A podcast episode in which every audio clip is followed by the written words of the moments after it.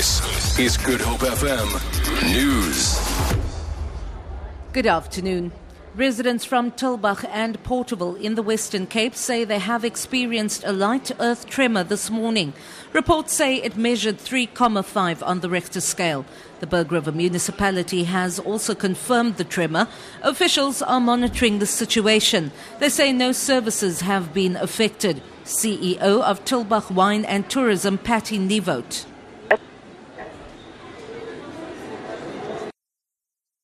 We had a, a tremor in this morning, and it was 3 point, um, 3.5 on, on the Richter scale. No damage as far as we know. No reports of damage. It was just a few seconds. A resident from Porterville in the Western Cape, Peter Blichnout, describes what happened.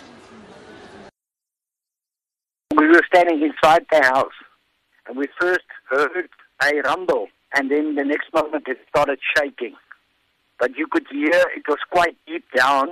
It wasn't as, shallow as your Johannesburg rumblings are with the mines. It was very, very deep. It lasted for about five to eight seconds.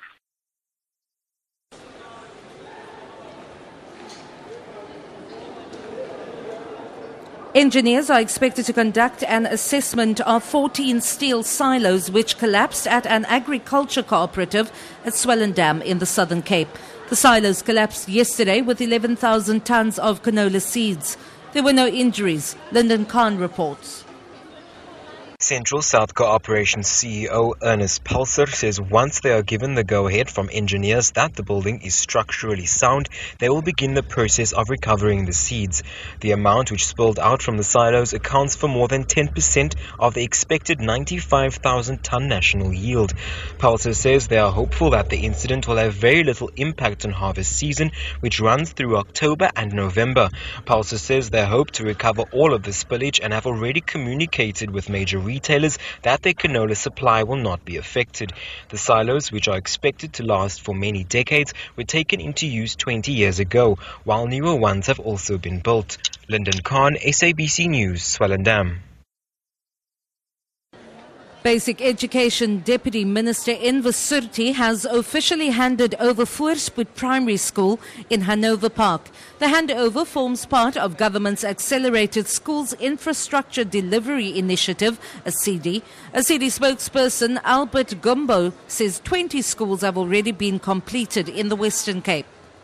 This represents a very important moment for Hanover Park which is an area that is rife with gangsterism, and the opening of this school will give a lot of hope to children in the area. The World Health Organization says South Africa tops the list of drunk driving related deaths in the world.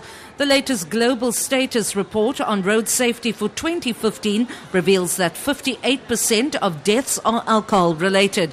As the holiday season approaches, Davy Base, manager of insurance risk at the South African Insurance Association, has warned South Africans to take heed of the shocking statistic.